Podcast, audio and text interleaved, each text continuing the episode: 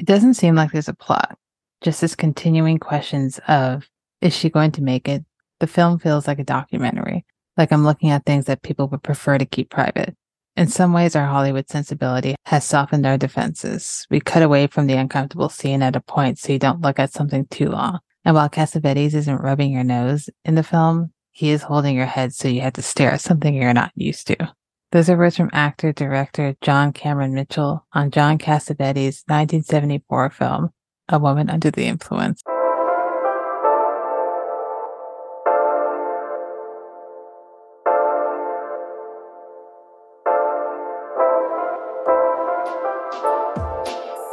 Seeing Faces in Movies is a podcast where each month I focus on the works of a different director or cinematographer, and each week I invite a guest on to discuss the film and the artist's filmography. Today's film in question is A Woman Under the Influence. So, quick synopsis of the film is Although wife and mother Mabel is loved by her husband Nick, her mental illness places a strain on the marriage. The film stars Gena Rowlands as Mabel Longhetti, Peter Falk as Nick Longhetti, Katherine Cassavetes as Margaret Longhetti, Lady Rowlands as Martha Mortensen, and Fred Draper as George Mortensen. It's written by John Cassavetes, uncredited cinematography by Mitch Breit and Al Ruban, directed by John Cassavetes, edited by David Armstrong, Sheila Viseltear, and Beth Bergeron, and music by Bo Harwood. So today my guest is Rolo Tony, and I know him from Twitter essentially, and we kind of started following each other just have having mutual interest in same type of films. I feel like the first time we might have talked was during one of the film club picks that was Videodrome, and then you started doing a few uh, spaces on your own. I remember one of them being Mommy Dearest, and just like the top of Joan Crawford, who is the love of my life. And I just was like, okay, this is a guy who knows his stuff. We are into the same type of movies. We happen to be living in the same city. So Toronto's got a lot of film fans. So thank you so much for coming on the show. I was so glad you said yes.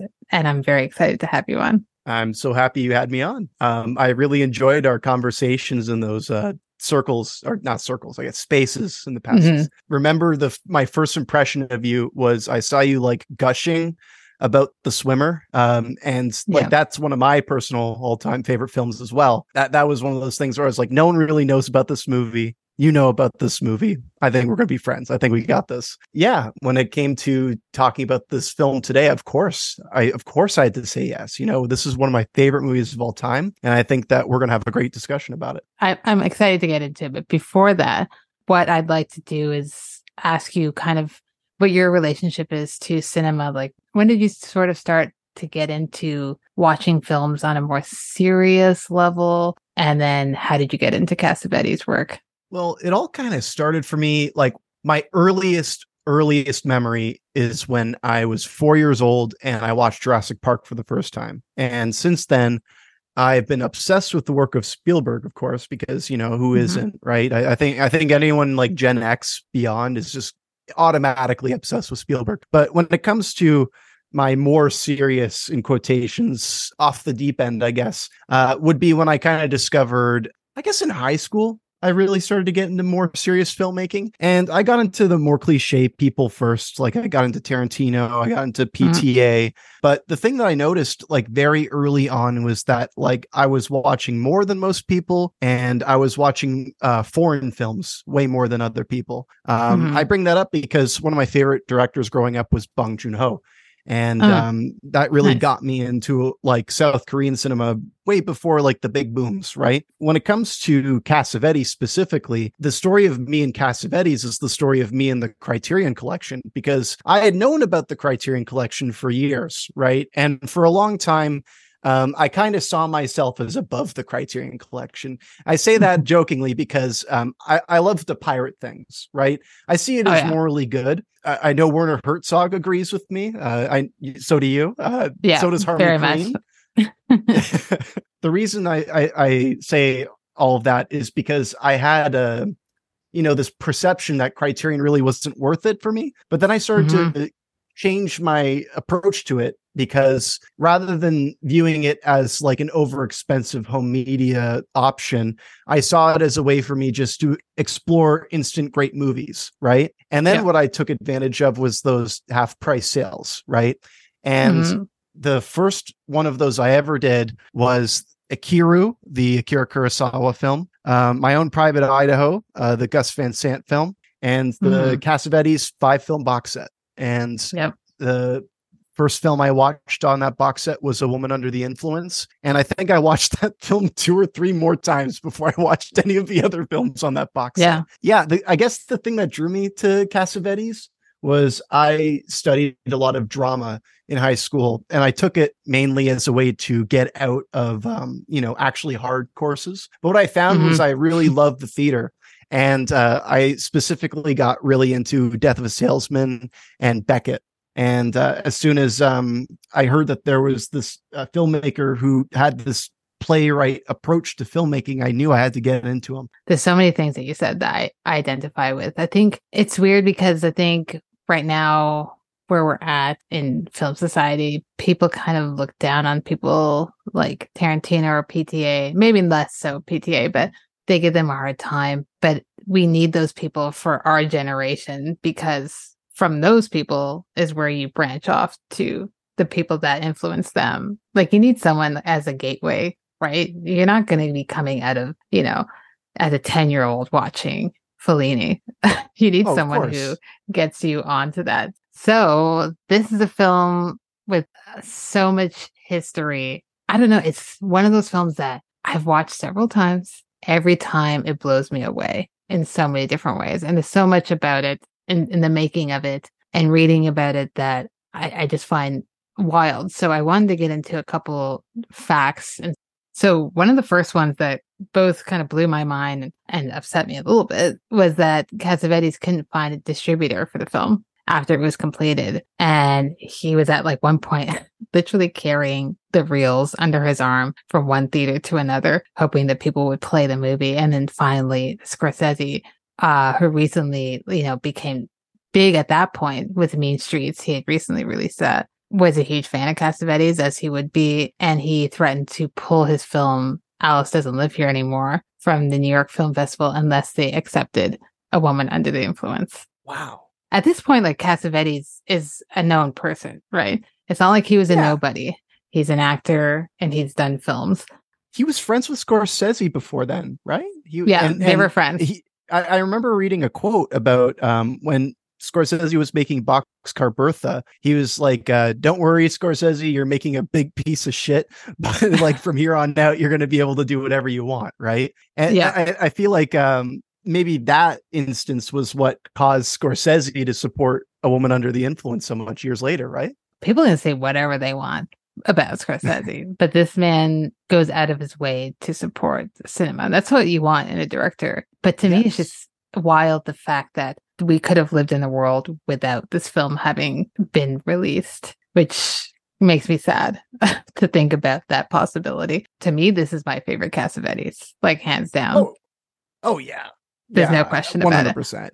100%. I, I think that like you see in his other films going kind of forward that Mhm. he kind of tried to recapture the same energy again. And we could talk more about those other films, but I don't think he ever quite did. But something to talk about with specifically Scorsese in relation to Cassavetes, and I guess Mhm. both of their spirits, right?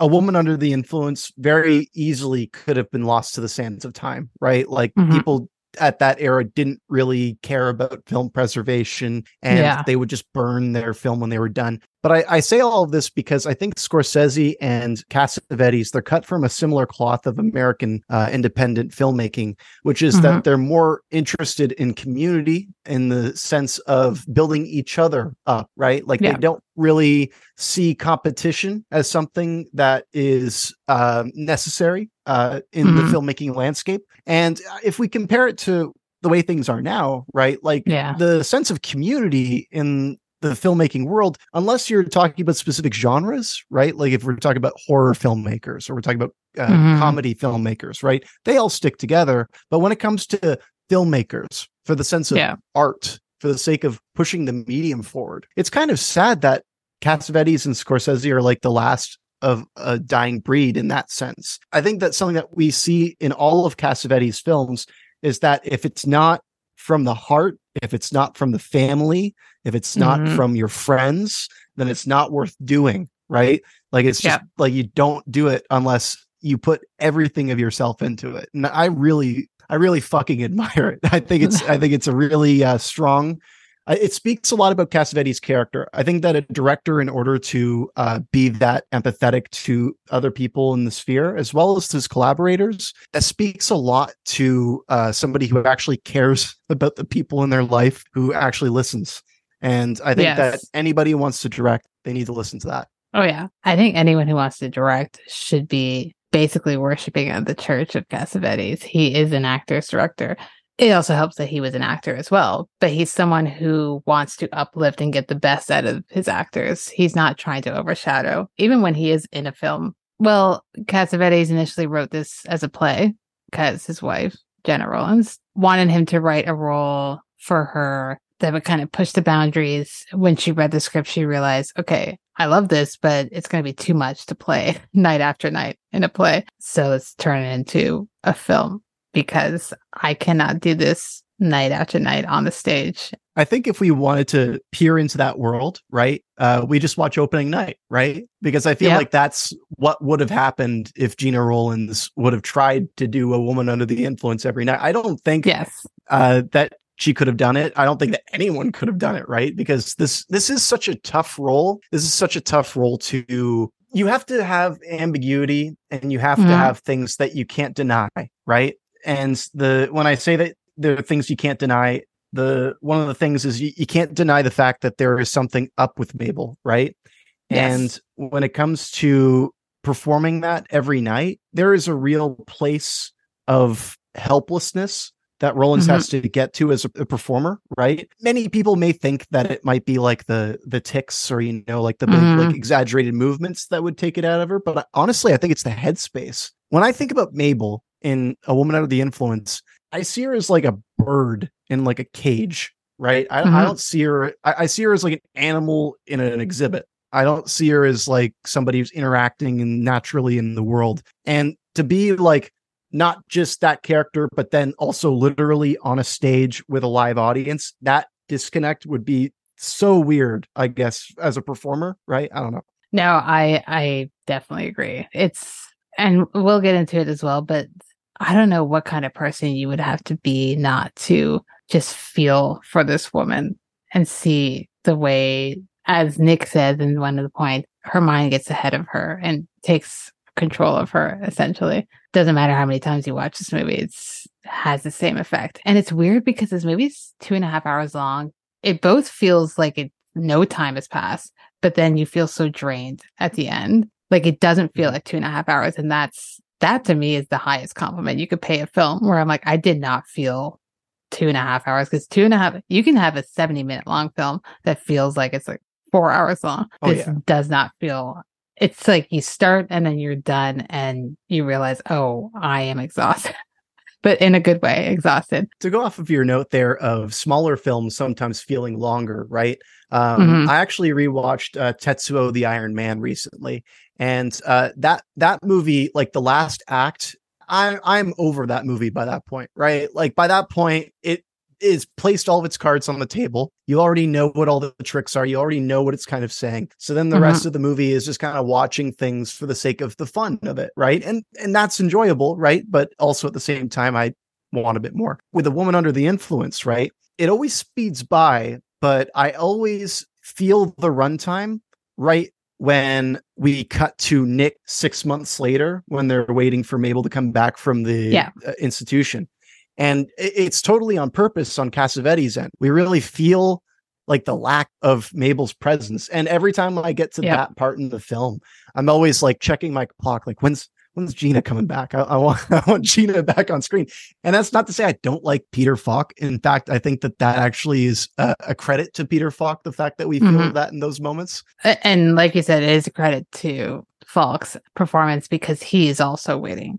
And he you can tell that he's like counting down the days, you know, the hours, the minutes. Yeah, I, I'm definitely gonna be talking about the performances because this is Oh yeah. This is that. That's the movie. A couple little quick facts. So I'll just rapid fire. Well, one, they didn't have any re- rehearsals for it other than the initial table read, and a lot of the time it would seem like they were rehearsing, but Cassavetes had was filming. So sometimes what we might have seen was to the actors like kind of a rehearsal, but he was like, why not use it? This is a great take. So let's just use it. This is the only time Cassavetes was nominated for Best Director. And the last fact that's not even really about the making of this film, but Richard Dreyfuss claimed that he found the film so harrowing when he first saw it, it caused him to vomit. That's how I'm going to end my fun fact. That last fun fact is interesting because doesn't Richard Dreyfuss suffer from bipolar disorder? Does he?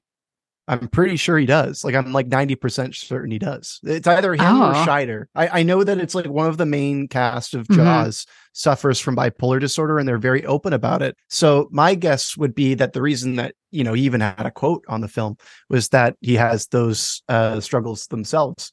Um I I love that you brought up the way that they shot the film with the lighting because I was listening to a Q&A uh, conversation about that and apparently uh, it was it was wonderful for the actors like they you know were Mhm. able to stop and start whenever they wanted to but apparently the oldest girl child was Mhm. the only person on set who would always know when they were recording so so Oh, yeah. Cassavetes he said that they had like dozens of takes that were incredible but they were ruined because the little girl was looking directly into the camera smiling which Oh my God. That's funny. oh that's I actually great. looked her up last night because I was like, what else has she been in? Because she plays a prominent enough role out of the three kids, because they have three kids. I always, you Mm-hmm. always hear them, Maria, Maria. Uh, this is the only time she was ever in anything.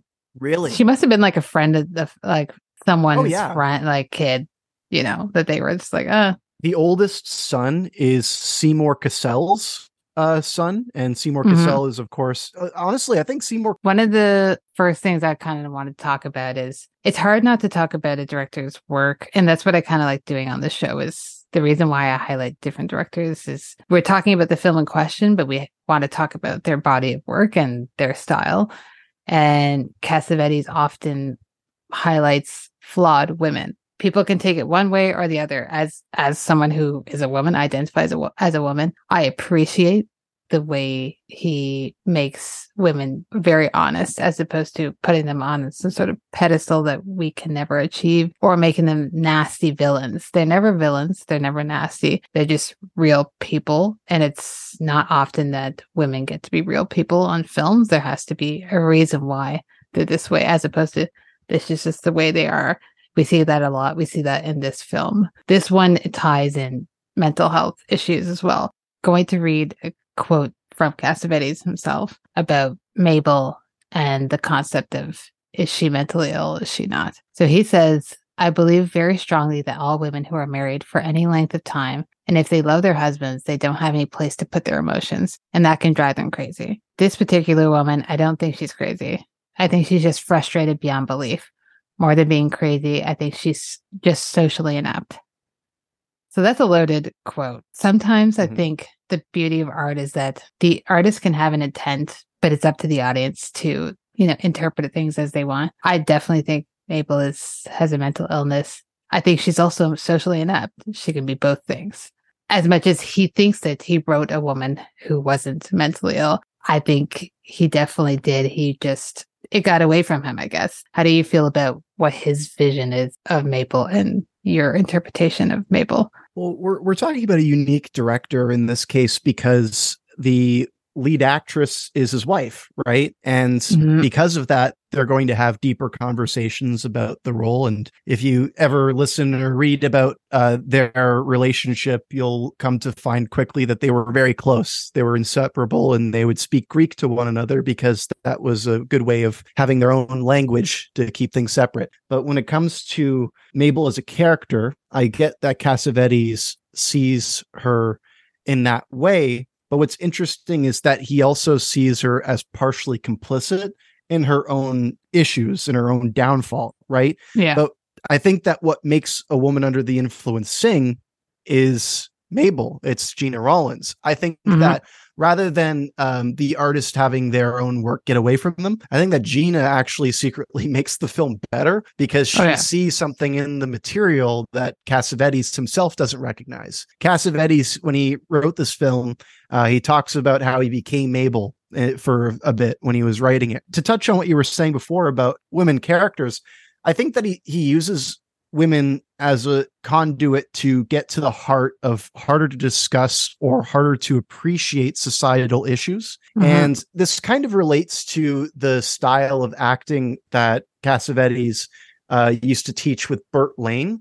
I read about this where Burt Lane and him, they essentially hated the method and Yeah. they developed an acting style that involved characters having to wear masks or essentially a character who tells lies in order to be pretend to be someone else, right? okay. Now, when we relate that to the idea of women living in society, the idea of I have to act a certain way when I'm in this specific situation, or else there will be something, or, or else they'll be held to pay, right? That's Mhm. essentially the whole, whole conflict of a woman under the influence. It's Yep.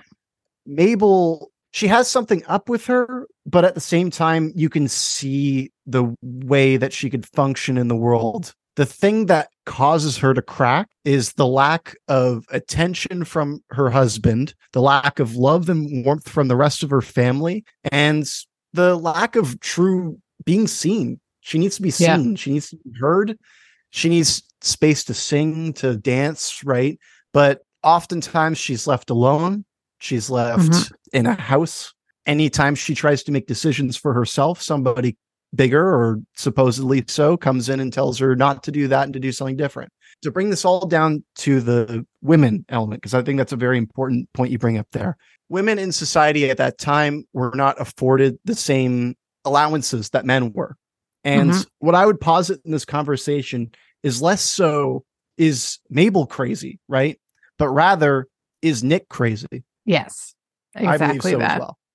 Yes, Mhm. that's definitely something I was going to talk about as well. And Um, the reason I bring that up, right, is because a lot of this film kind of unlocks itself when you spend more of your time looking at how Mabel and Nick's parents interact with them rather than Yep. directly between the two of them. Because the main thing I saw with Nick's mom, uh, played by John Cassavetes' mom, actually, which is funny, Mhm.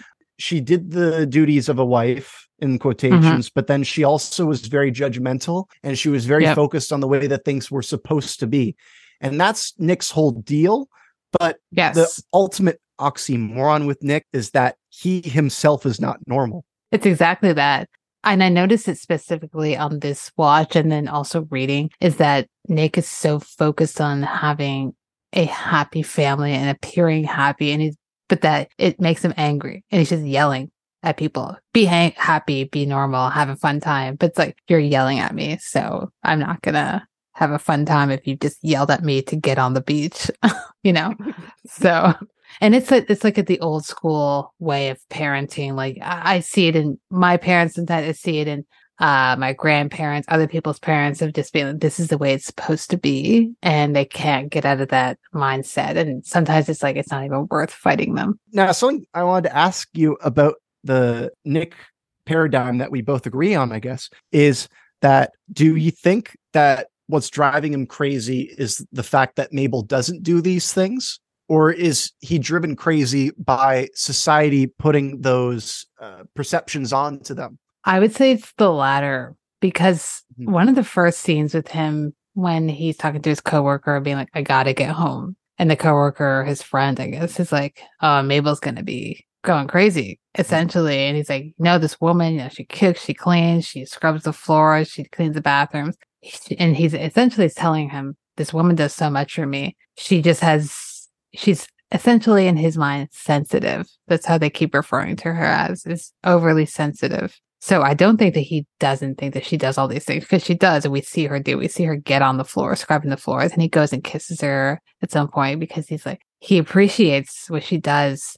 I think his it's like kind of like an embarrassment that people are embarrassed of being around her. It's not like they don't like her; they kind of they feel bad for her, and you can sense that discomfort. And he doesn't like that because for him, it it looks bad on him, I guess, in his mind. I, I don't know if I'm a crazy person for holding this belief, but I'm going to throw it out there, right? Mm. I don't think that Nick's coworkers really care that Mabel's got problems.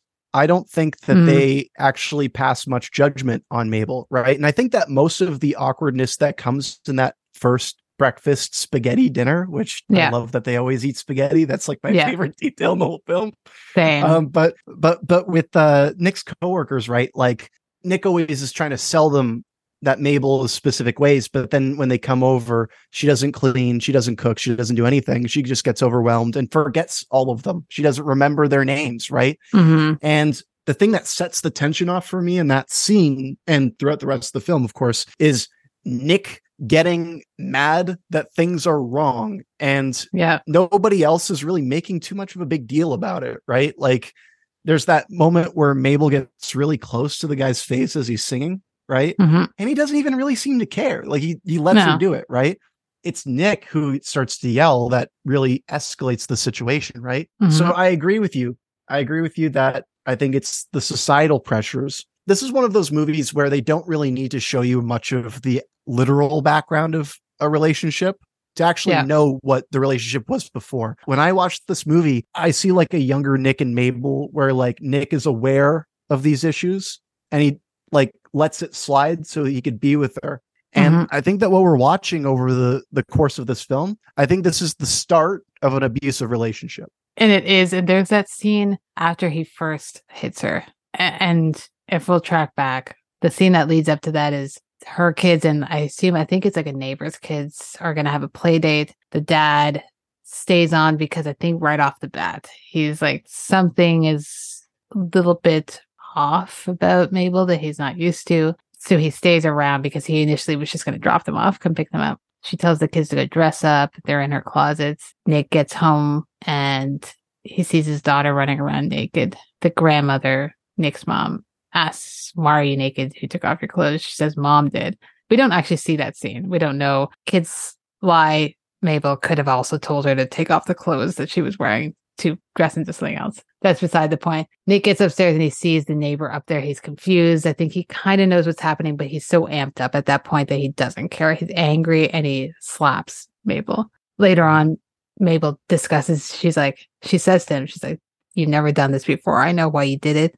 You've never done this. You and I understand each other. She's trying to excuse his behavior for it. And it's sad. And I I do believe that he probably hasn't done it before, but he has been aggressive towards her. Just because you haven't been physically aggressive doesn't mean he hasn't been aggressive. You could tell he hasn't. He at the core of him, there's anger boiling up in him, and it, it was going to come out in some sort of way, one way or the other.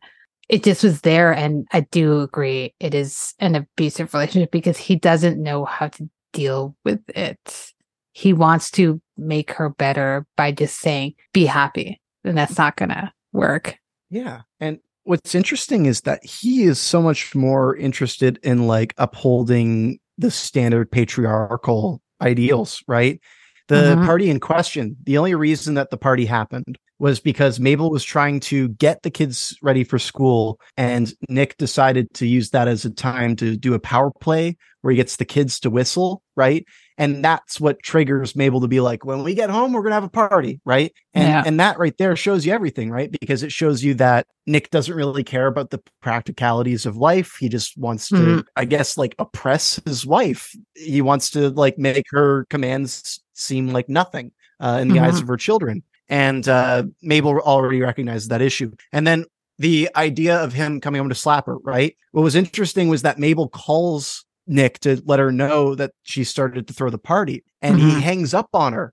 He hangs up on her and rushes over with the mom to slap her, Yeah. right? He heard her talk about the party. He heard her discuss the chance of doing that. But what made him drive home was her actually doing it. He didn't actually think that she was going to do the party.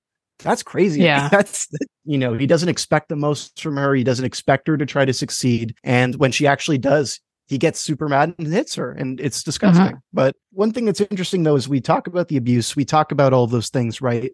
But I don't think that anyone who watches this film would deny the fact that Peter Falk and Gina Rollins have this like amazing chemistry. And Oh, you yeah. can actually see why those characters fell in love in the first place. Oh, 100%. Even if we bring it back to the scene uh, where the the spaghetti breakfast scene, there's two ways you can read it and I think probably the first time I watched it, he's looking at her and he's he's watching her and she's not always looking at him, but when their eyes meet, it looks like true love. And I do believe that he does love this woman. He just is trying to control her. You can love someone, you can yeah. try and control them as well. I don't think they're mutually exclusive. Doesn't mean just because you love someone, you're a good person or necessarily a bad person. Each time you watch it, I think the anger, because you know what's going to happen if you've seen it before, you can see the anger, but you can also see the worry in him because he wants the best for her, but because he wants the best for himself, essentially. He wants to appear like a normal guy who has a stay at home wife, three kids. You know, she's going to cook us all a meal. But it, even just the concept of him showing up to the house after he had to break their date for whatever, because he had to work, that's valid. But he shows up in the morning with a crew of men, knowing that they're going to want to eat and so she has to cook for these people. Like that to me is the most wild, wild thing. I was like sir i have not even woken up let alone i'm going to now have to make spaghetti for everyone. And we can track back. I will track back eventually to what had happened with mabel prior to that. But if we oh, just oh, yeah. stay on this he expects her to be a certain way probably because that's how his mom was that's how her mom was. So in his mind, he's like, this is how women should be. This is the wife that I, you know, I'm providing for you. This is what you're supposed to provide for me, which is sense of normalcy, essentially. Mm-hmm. He doesn't want to have the extra work. And it's a lot. It, it would be a lot for anyone to deal with a mother, a person in your life with mental illness, and you don't know how to address it. But he's going about it in a the worst way, as we see. It's odd because he's given like the worst scenes for her mental illness and then also given some of the best scenes right? I, I don't want to go too far into the later half of the movie but when she comes home from the institution and he takes her away and he's saying you know mm-hmm. be yourself kind of thing that that shows that deep down he does love her core right? Yes. And mm-hmm. that's beautiful. That that should be shown right? Then on the flip side the opening of the film where all those guys are coming in right? There's such a lack of respect for boundaries there you know, maybe like 40, 50 years ago, guys would expect that, right? But to mm-hmm. like think in my head of like the concept of let's say bringing like 40 guys over while my girlfriend's like just wait, that's bananas. I, I did want to talk about the title of the film, A Woman Under the Influence. I think if you're going into this film, you assume this is about alcoholism. At least that's what I thought. And there is there is a bit of that in this film. What you notice though is that it's really not about that. It's it's not about that type of influence. It's you know the influence of Nick. It's the influence of other people who are trying to influence her into being someone she's not. And it's weird because if you Google this movie and you know how you see stills right off the bat, it's always of her in that scene where she's waiting for Nick and all the beer cans around that makes it mm-hmm. seem like it's about a woman who's an alcoholic. And she has that scene where she drinks a lot. And I'm sure she probably does. They allude to her drinking a lot, but it's not about that. Mm-hmm. How do you feel about that title, the way people view this film and the way the fact that her drinking a lot is really not the root of the issue of you know this film at all 100% and i with this podcast it's always important to uh, put it in the context of the filmmaker right and i think mm-hmm. that it really bears highlighting that the death of Cassavetes was caused by alcoholism. Uh, his liver yep. failed, and um, mm-hmm. when you tie that into the struggles of this film, it makes it way harder to watch. But uh, regarding uh Mabel specifically, right? I, the the alcohol is not so like she's an alcoholic, but she's not an alcoholic in the sense that she enjoys the drinking. She does it because mm-hmm. she's bored. She does it because yes. no one's around. And and her drinking Seagrams at the bar to impress the guy is not so much because she actually likes drinking Seagrams. It's because she wants to impress the guy. And yeah. the title Woman Under the Influence, it kind of sounds lame to say, but I don't think it's about alcohol. I think it's more so mm-hmm. about societal pressures. I think that this is a film where uh, it's talking about how like the creaking and the bending of like the pillars that hold up the weight in your mind, th- mm-hmm. how they start to crumble. And it's an interesting film to kind of view that through the prism of because I think that Cassavetes is kind of asking the question of whether or not any of uh, our traditional society from the 70s, I guess, is actually natural, right? Like he's yeah. talking about like how capitalist, patriarchal, all those things they're in place for decades and we're watching like generations after the fact this is what's happened this is a woman who Yeah. is under the influence of the society that it's created and nick on the inverse of that is also in under the influence but he's intoxicated and he loves Yes. the, way, the world that it's created and he is bought into it he is able to buy into it and because he is bought into it people excuse his eccentricities nobody ever Mhm. calls him out for his problems right because he just accepts it and because he doesn't really call attention to it Mhm. Mabel is only a victim to their own issues because other people in her life, like they refuse to interact, they refuse to engage Yes. because they see that as more messy for their own lives. That's exactly that. It's there's so many scenes in, in this where even if okay, if we track it back to when she is waiting for Nick and she starts drinking, she's waiting for him. As you said, it's because she's bored. It's not because she's wanting to get drunk or she's angry. I mean, she's disappointed, but I don't think she's angry. She knows where he works. It's it's not like he was lying. We see that he's at work. Cassavetes could could have not shown that, and we would have been like, "Is he doing something else?" But he clearly showed this man's at work. We're all excusing the fact he's at work, so we're not angry with him either.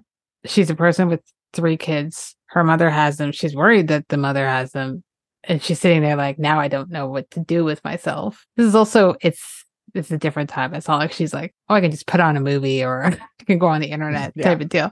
She's sitting there. She has nothing to do there's alcohol there. So why not drink and essentially kind of live a little? So she goes out Mm. and she's talking to people and she meets the guy who can tell right away this woman is drunk. And he takes advantage of that fact. He says, let's go back to your place. And he's forcing himself on her. Wait, before we move there, right? Did you catch what the bartender says? No, what did, The, What'd the he say? last, The last uh, moment in that sequence, right? Uh, they get ready to leave and the gentleman pays for their drinks. You cut back to the bartender and the bartender looks to the guy who's picking up Mabel and he goes, good luck. oh yeah. Pretty, it's pretty uh, scuzzy. I don't know. Ooh, Yeah. sorry, continue. No, actually, as a side note to that, I was reading of people, you know, kind of theorizing that this has happened before. So that could be like he knows her, or it's, you know, good luck because she's drunk and she seems a little bit off. Mhm. They get back to her place. He's forcing himself on her. She doesn't want it. And then it cuts to the morning and she's in bed and he's getting dressed. The implication is that they slept together or he successfully managed to take advantage of her either way. It's not good. And he just kind of lingering. You kind of expect him to leave. She did mention Nick in a sort of way. She says, you know, I set the kids off and he doesn't show up, whether he was listening to it or not. But then he's kind of playing off. I don't know if you're trying to use me as a way to get back at someone or other vice versa. And he's just kind of lingering in the place. He's like, I don't know what's going on with this woman, but he seems to be interested in the chaos that she brings. What I love about what Cassavetes does with that scene is that he could have had Nick walk into that situation and have him blow up because other we kind of sent Nick's. I don't know if it's we sense Nick's personality right off the bat, or we just know P- Peter Falk is often cast as someone who has a bit of an aggression. We kind of anticipate him going into the scene losing his shit. We don't see that. They don't meet. He's gone by the time he shows up with his crew. How do you kind of feel about the fact that that happens?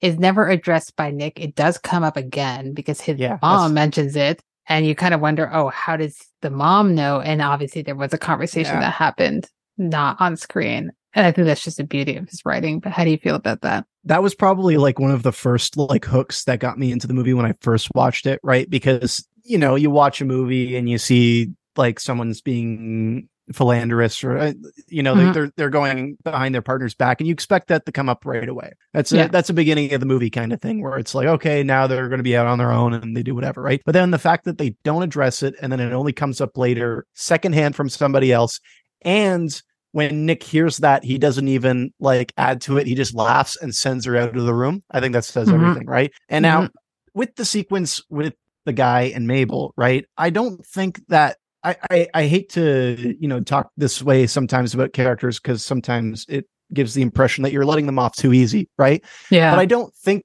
that it's Mabel's fault for doing these things. I think that she, this is literally like a mania psychosis kind of thing that's Mhm. pushing her to this level, right?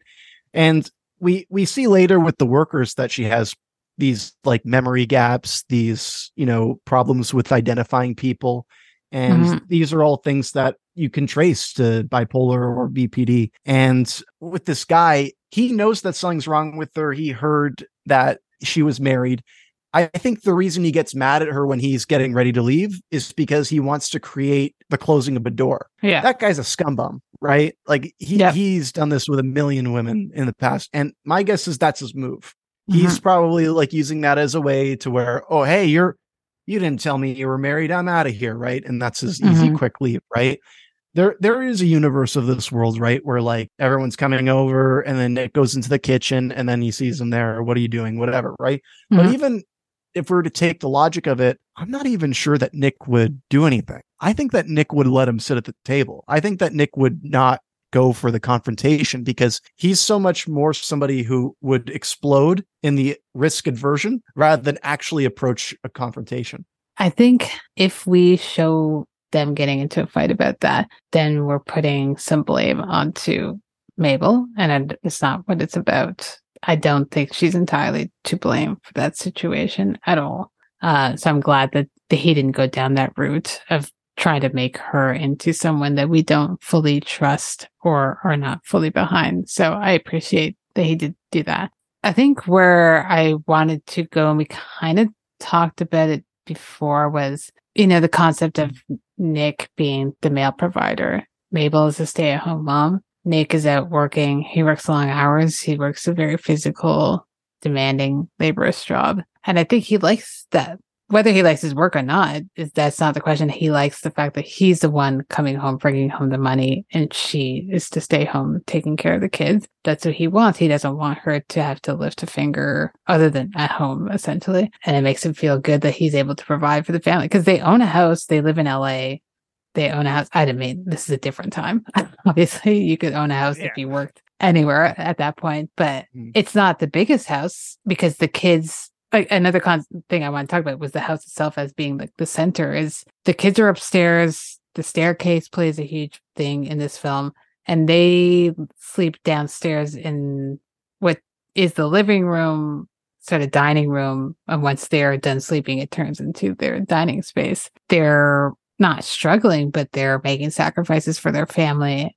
But it's very much that home is their center. And he wants to come home to a center that is what he finds to be comfortable and is being disrupted by Mabel's inability to be who he wants her to be. A writer was talking about Nick and he says, Nick is a man who believes so passionately in his idea of perfect happiness, no, ma- no matter how wrongheadedly, that he would rather destroy everyone around him than see it compromised. I think that's very much Nick to the core. He's pushing everyone away because he wants them to come together because he does not know how to process his emotions because he's not well enough to process his emotions. Yeah. He destroys it because he doesn't know how to keep things contained, like within like a easy to manage box, right? Mhm. And we see this through like this the several party scenes, right? But I think like the most important example of this would be when Mabel's coming back from the institution, right? Mhm. And he doesn't ask people if it's a good idea until everyone is there, right? yeah. you know, a part of it is horrible on his end because he didn't even consider the emotions that his wife would be feeling coming back after all this time. But I think that Mhm. it's even more indicative that it's more important to him to be seen as great in the eyes of many than to actually do something that's personally fulfilling because Yeah. he thinks that both are true. He thinks that like if you do one, you get the other, but in reality, life is about like you know there's the thing that life wants you to do and then there's the thing that makes you happy right and you have to Mhm. it- it's a it's a balance of you know what you can and what you can't and Mhm. The sequence when mabel reaches out to her father and he does not stand up that is nick winning and what's interesting Yeah. to see in that scene is that Nick is the only person at that table that knows exactly what's happening as it's happening. You see it on his Mhm. face. You see him as he's looking at all of the right people as it's happening. I bring that up because he thinks he's won by the end. He thinks that this is his world and this is everything is going to go back to like some form of normalcy. But I th- think that this is the start of the end, this film. I think this is the start of the disillusion and the crumbling of things. And it's because mm-hmm. he refuses to interact and actually engage. Like we see the way that Nick's supposed to be seen through his children. The the end of mm-hmm. the film, his kids don't even want to touch him. They don't even look at him. They watched him beat their mom, right? And now they don't want yeah. like anything to do with him. I think that Nick has a lot of love in his heart. I think that he does a lot of things to show that he cares. But by the end of the film, he puts all of the cards on the table. We now know what he is deep down is that mm-hmm. he would rather sacrifice his family's happiness than, you know, you get the idea. If we switch now back to kind of Mabel, she's a character that you can empathize with as we mentioned as we've been talking about it would be very difficult. I don't know what kind of person you would have to be not to empathize with this woman. Whether you're able to identify with her is a different question because there is the the question of mental illness and just even her personality you might not identify with. Rowlands is an incredibly physical performer. I think that's why to me when i think of the greatest actors and just actresses i always think of her because she's able to step into a role that makes you feel so much. And that to me is an incredible actor. And I think that's why she never was given any real sort of accolades because you how do you give an award to someone that's how i'm trying to view it in my world in my world you know I mean, like you can't there's no award worthy of her work I was reading a quote from a writer on the film criticism blog spectrum culture and they say Mabel is a character difficult to connect with, even embarrassing at times, yet sympathetic and understandable. Rowlands extends herself tremendously with her performance, not just indul- with indulging in outward manifestations, but being troubled via clothes or hair or putting her whole body into it. And she has the thumb gestures that are barely perceptible, you know, defensive posturing you have Peter Falk in this movie and you have other good performances, but this is her movie. I don't want to say that we wouldn't be talking about this movie if she hadn't been in it, but I don't know if we would, to be honest, because she is everything in this. Everything that she does, the little ticks that she does, the looks that she gives. You know, it's it's kind of a cliche, but they they always say like uh, study the first scene with a character to kind of learn what they're all about, right? And the first time that we see Mabel, it's her rushing to get her kids into the car with her mom uh, so they can go away. And she's doing all of the regular motherly duties, right? But the thing that complicates things is that she's putting on her shoes in the process, right? So mm-hmm. that immediately tells us that she is the kind of person to where she is doing like the normal society, like needs to be done things at the same time as she's trying to do the personal things, right? And it mm-hmm. shows that she's also uh, not fully completing her tasks, right? Like she can't fully stick to one through line or one uh, like one ideology and thus she's scattered and also it shows us that she cares about her kids more than she cares yeah. about her own well-being mm-hmm. and she says later in the film uh, her kids come home from school and she says i've done nothing with my life you guys are the only things i've ever done with my life and i would never have it any other way that's one of the be- most beautiful things a mother could ever yeah. say to their kid when it comes to Rowlands's performance as an actress in this I always mm-hmm. look at character actors as the most talented in the whole profession. I, I think agree. Rowlands, yeah, mm-hmm. right. It, and, yep. and, it's part of it is the lack of shame, right? They they don't yes. care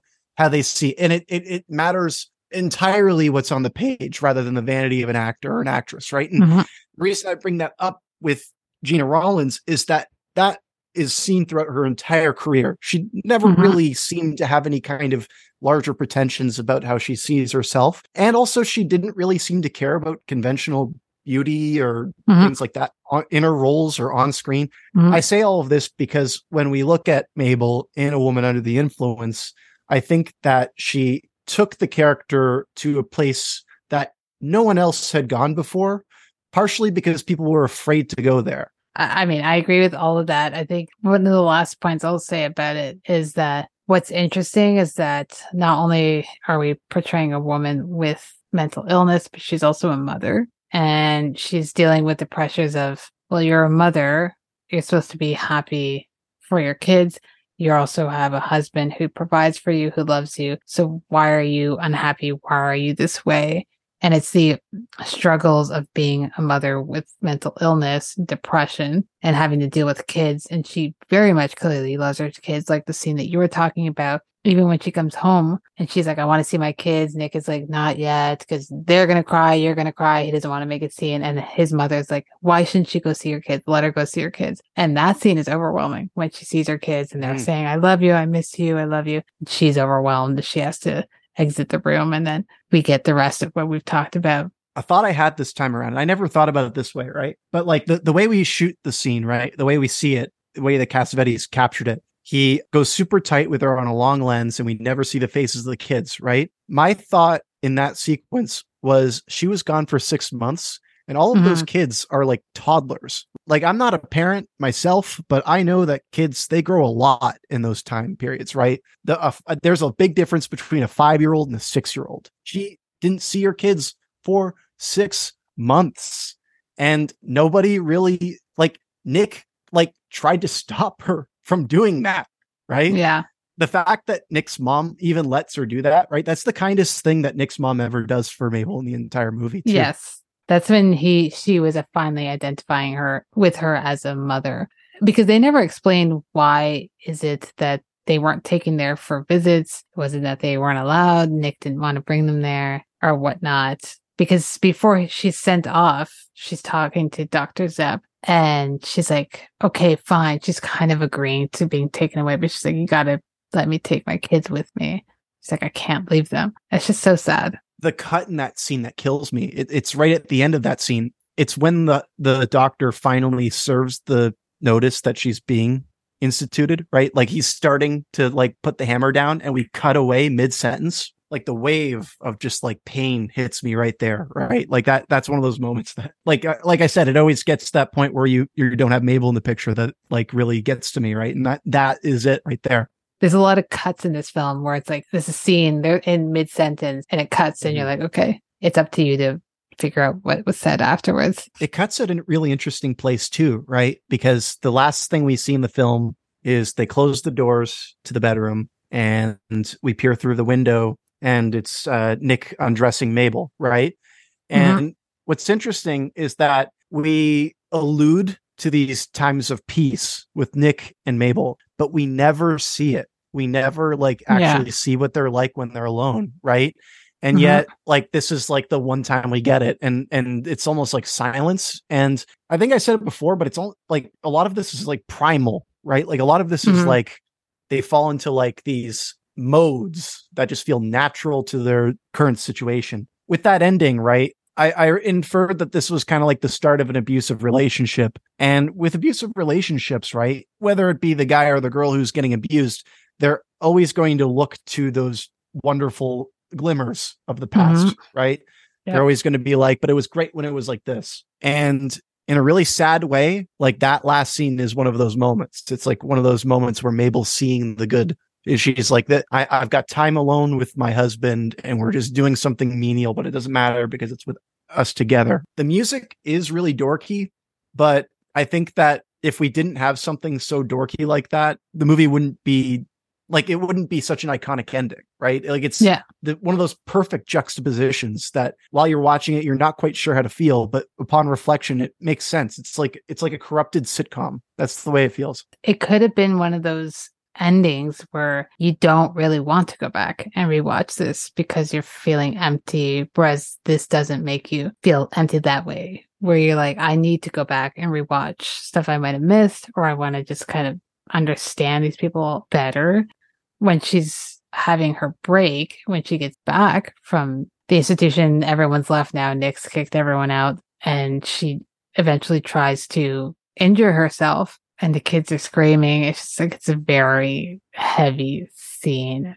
And the kids mm. are screaming. They they're saying it. We don't understand, mom. But we don't understand what's happening, what's going on. And there's no way for them to understand. They're children. They shouldn't even be subjected to that, unfortunately. Hey, Nick does mm. try to get the kids upstairs, but they want to see their mom. They haven't seen her. Uh, and then she goes up on the couch and starts doing the Swan Lake because she wants to remove herself from that situation you can see even once when he hits her and she's on the ground, the kids are screaming. She just kind of is like staring off into the distance. She's disassociating from the situation because she's seeking something that will calm her down and bring her mm-hmm. back to, you know, to, to the ground essentially. What a way to end that movie. One of my favorite acting decisions in this film comes from the kids. It's when it's after Nick returns. It's when Nick's like yelling at Mabel as she's still on the couch after he's hit her. And the kids just keep on like trying to get Nick to like lift him up, right? And it's like one of those moments where it's like Cassavetes is a fucking genius because the, Yeah. the kids don't even know what they're trying to do. What the kids are doing, they, they're asking to be held, right? But Mhm. subconsciously, they're trying to distract their father to leave the mother alone, right? And like, I, like I was watching it last night, and I was like, "Oh my god!" Like, I, I need to go Yep. for a walk. This is not so depressing. That Swan Lake dancing at the end, uh, she only does it after everyone ignores her. You know, like Mhm. it, like she she is having like a huge breakdown in that moment, I guess. But she asked them repeatedly to leave. No one respected her wishes. Now she's doing that. It's really sad, really, when you look at it, because even though it's definitely a dated approach to mental illness on the part of the players, not Cassavetes, and it's a Yeah. uh, they they have an outdated worldview in that sense. But it's sad to see how prevalent a lot of the same ideologies persist today. You Yep. know, uh, and and even within like uh, circles that state that their goals are to support mental health struggles, many of them don't really understand uh, that the first step comes with listening. And this film is pretty much all about that. I, think that's also like a theme in his other films too. Um, you see it in Minnie Moskowitz, where some character even mentions to her that she's a great listener. I think probably because Cassavetes is a great listener. He clearly is someone who listens and learns and then brings forth that into his work. One of my favorite bits of comedy in this movie is when Mabel's father he sees Mabel come in through the door and he's like, "Okay, I'm leaving. I'm done. I'm not eating Yeah. spaghetti. I can't do it again. I am over spaghetti." Mabel's dad just doesn't care about her. I, I think that that's a reflection to also of the patriarchy on how men and fathers didn't really care about their daughters uh, in that time period, but also just the baseline. I'm sick of spaghetti and I can't have it again. Like this, this is this movie is hilarious. It is in my eyes, right? Like I, even though it's so deeply unsettling and it's got so much sadness in it, there are so many things that you just kind of have to laugh at the absurdity of it all. And the Mhm. fact that this guy is just breaking down because he can't eat another plate of spaghetti. It's it's so like it's it's something that someone would get upset at, about, right? Yeah. Like it's so it's so lived in. I, I meant to bring up that point because that is that is like a point of funniness because it's just so normal in a sense to just be like, I can't eat this again. On a deeper point of what you said of he not caring about her, there's that scene where she's kind of sitting not on his lap, she's sitting on the, the arm of the chair and he's in the chair. She says, How I how am I doing, Dad? And she's kissing him. It's kissing him for a long time where you start to get kind of uncomfortable and he says, Go sit near your mom you know, go sit with your mom because he's just trying to be like, I can't handle this. You need to go off to your mother who should be handling this instead of him. And he's he's immediately trying to get it to the point where I don't even it took me a while to realize until uh they explicitly said it that he was her dad because there there's no mention of him before this. You don't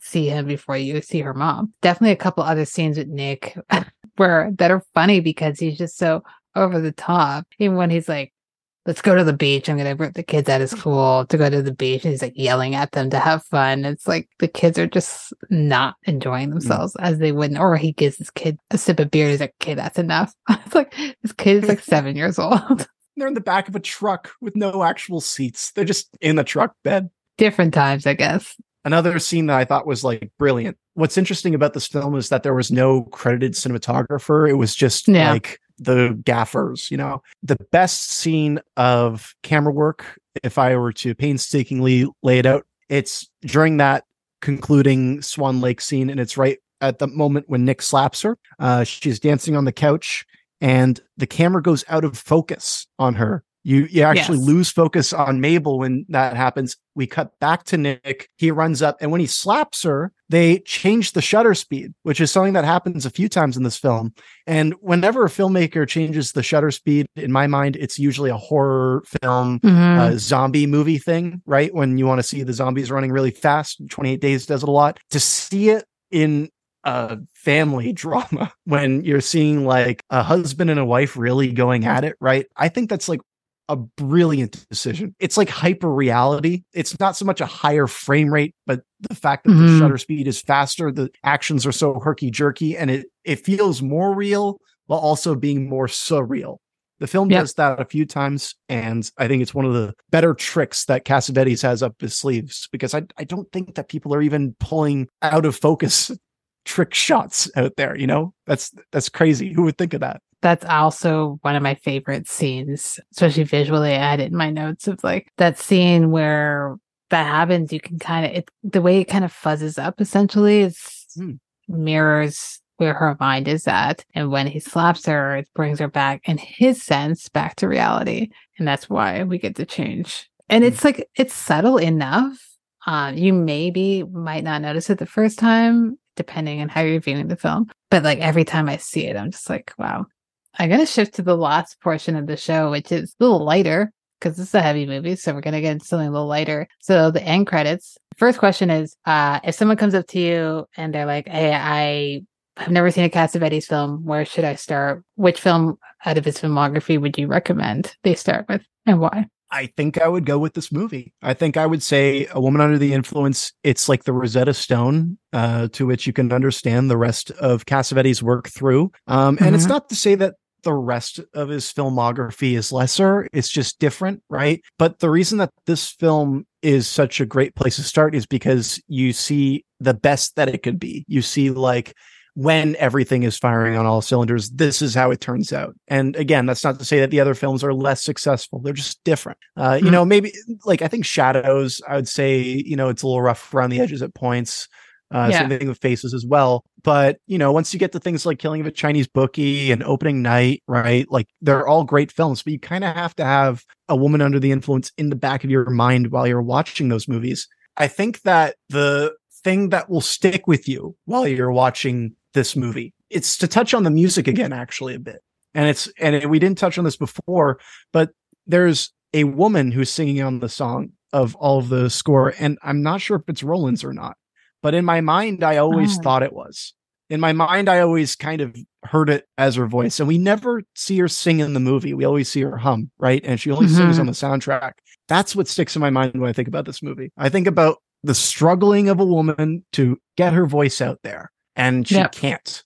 And the film is within her mind. So we see everything that she wants to say, but we can't, no one else can hear it. It's a tragedy. I definitely agree. It's not actually the first one I did watch. I think the first one I mm. watched was Shadows. But I think if I were to recommend, I would start here because it gives you everything you need to know about Cassavetes' work. And then you can branch off from there. Because some of the other ones, depending on who you are, sometimes, like I, as I said, I watched Shadows first and I was intrigued to watch, but that could also Shadows or faces, as you say, could push you off, or husbands where you're like, uh, oh, yeah. this is aggressive. I don't know if I could watch this. So start off with something that is hard to watch, but it's gives you everything you need to know. If you don't like this movie, then not to say you won't like the other ones, but I don't know if maybe Cassavetes is your your person if this is not the film for you. I think it's also important to say we've talked a lot about how heavy this movie is, but it's still really funny, right? Like we, mm-hmm. we we've touched about on how aggressive and downtrodden a lot of it is,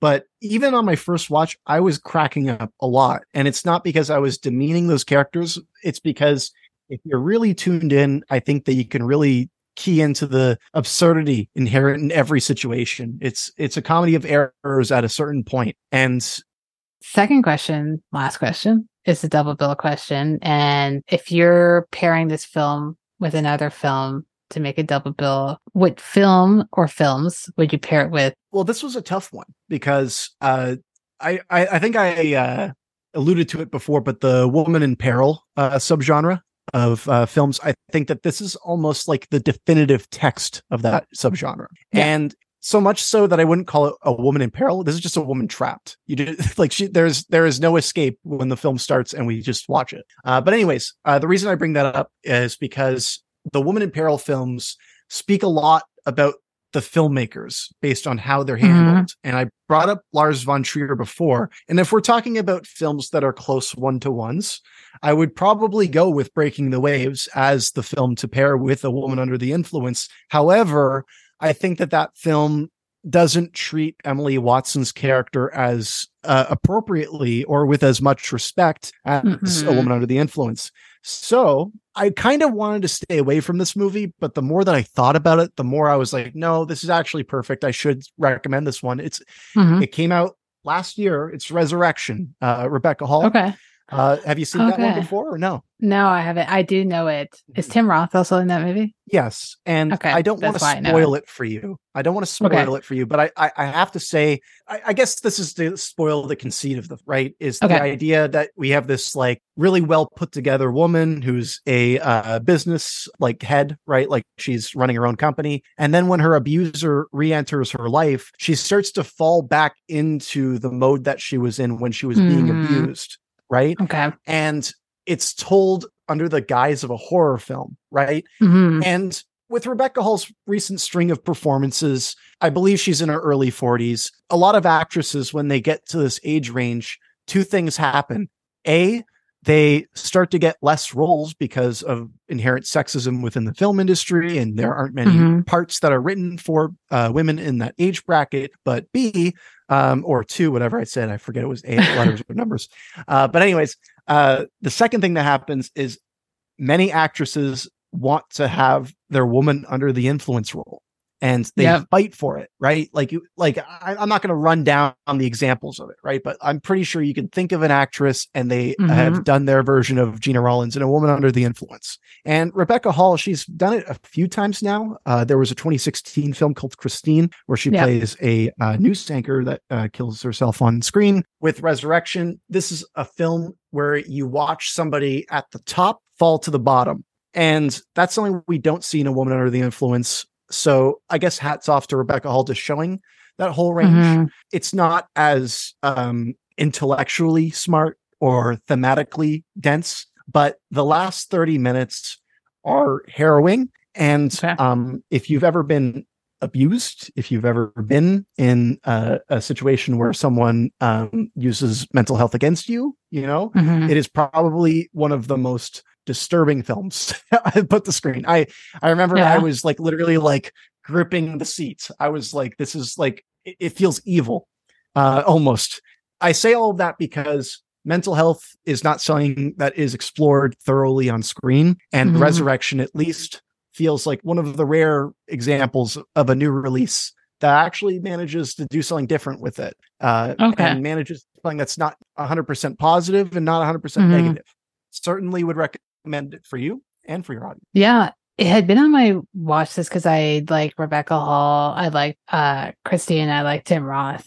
I don't know. Maybe it was the way it was marketed as like this super sort of horror film that like I would the way he described it, I would never known it was about that. So now I'm more interested in watching it. Uh I just thought it maybe it was gonna be too scary for me. I thought it was like some weird I don't know what I thought, but the trailer made it seem like it was more of like slashery than I I guess it is. Oh, yeah, it's not a slasher. Uh, That's good. That's good to know. So, Do you get scared easily though? so I like horror, but I don't usually watch. I don't watch any sort of modern anything like post the eighties because I hate jump Right. scares. Oh, yeah. I can't. I can't do the jump scares, and I find that modern horror films rely on it so heavily that I can't sit and watch it without being stressed the whole time. Like I'm just stressed waiting for it to happen, so I just avoid them at all costs. I like a thriller. I like something that will disturb me, but I Okay. don't want to be jumped out. I'm more of like a disturbing type of movie person than something that'll jump out and scare me type of deal. I, I asked that because Resurrection is so much more about the conversations. That's where a lot of the fear comes Yeah. from, right? And uh, Tim Roth is terrifying. I don't think that Mhm. I've seen him in a role like that before. So Yeah.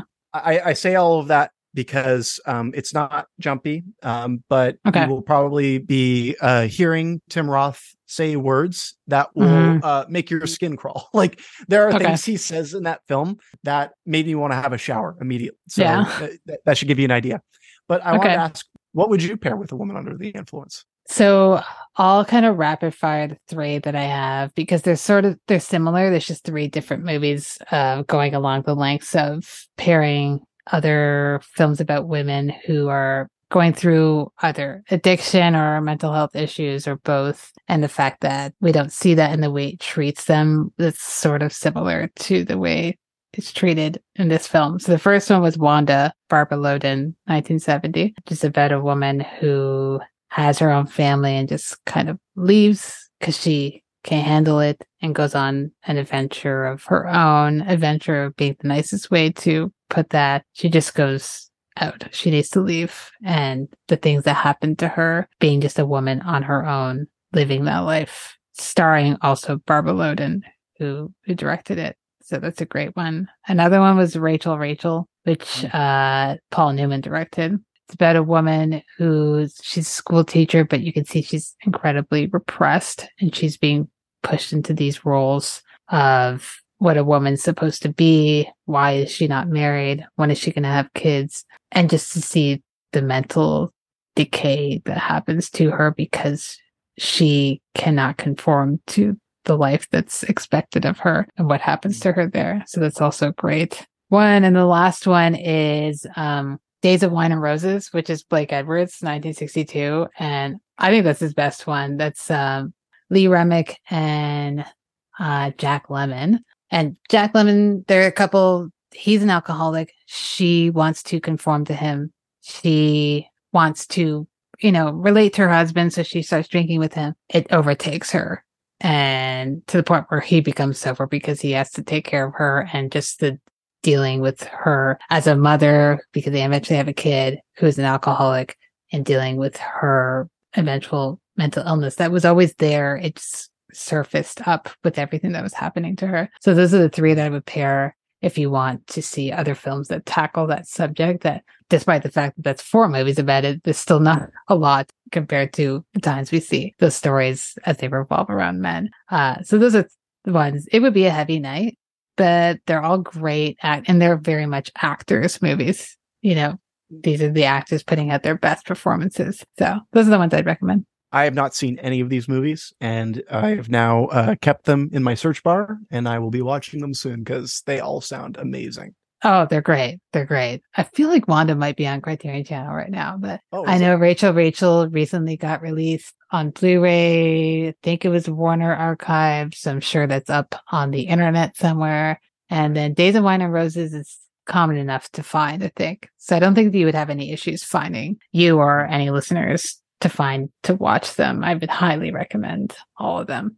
But I think that was a woman under influence. That was a great conversation. Like I had a blast. It's it's great talking to someone who's so passionate about this film and Cassavetes and so eloquent. I was like, wow, conversation. I could have just let you, you know, lead the way on this. You should have your own show. And I, I hope that you want to come back for another show because there's so many things I'm sure that we have in common that we want to talk about. But thank you so much for coming on. I really, really appreciate it. Well, I, I really appreciate you having me, Felicia. I love shows that essentially view work within the context of a larger career, right? Um, mm-hmm. And I think that when it comes to looking at people's work, it's best to consider it in totality as well as yep. how it happened chronolog- uh, chronologically, I guess is how you'd phrase it. But I say that to say that I love that your show is taking a look at not just directors and cinematographers as well. And with Cassavetes specifically, um, he is like voice who is going away.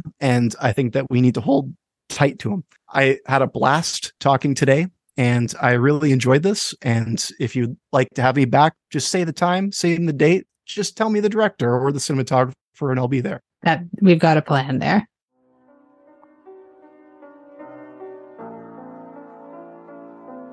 Seeing Faces in Movies is an official podcast of the Royal Film Club. It's hosted and edited by Felicia Moroni with intro music by Lamar Walker.